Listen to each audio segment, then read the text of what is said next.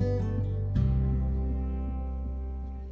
Ciao, benvenuti nella mia rubrica Glimmers. Oggi vi parlerò delle linee. Una frase della scrittrice critica letteraria britannica Antonia Susan Biat recita: Siamo definiti dalle linee che decidiamo di attraversare o di accettare come confini. Siamo in qualche modo abituati no, ad attraversare diversi momenti nella nostra vita e quotidianamente ci ritroviamo di fronte a delle scelte da, da fare, delle decisioni da prendere legate ad abitudini, a modi di fare, oppure spesso condizionati a prendere posizione no, da davanti a qualcosa di estrema importanza collegata alla nostra vita o a chi ci è vicino. Ora, prendendo spunto dalla frase in esame, eh, la scelta che ognuno di noi si, eh, si troverà a fare di fronte a questi particolari momenti di coinvolgimento è se attraversare queste linee che delimitano la nostra vita oppure accettarle come confini. Se fino ad oggi paure e incertezze hanno bloccato un po' il tuo cammino, ti hanno bloccato, ti hanno bloccata al confine e non ti hanno permesso di accostarti alla presenza di Dio,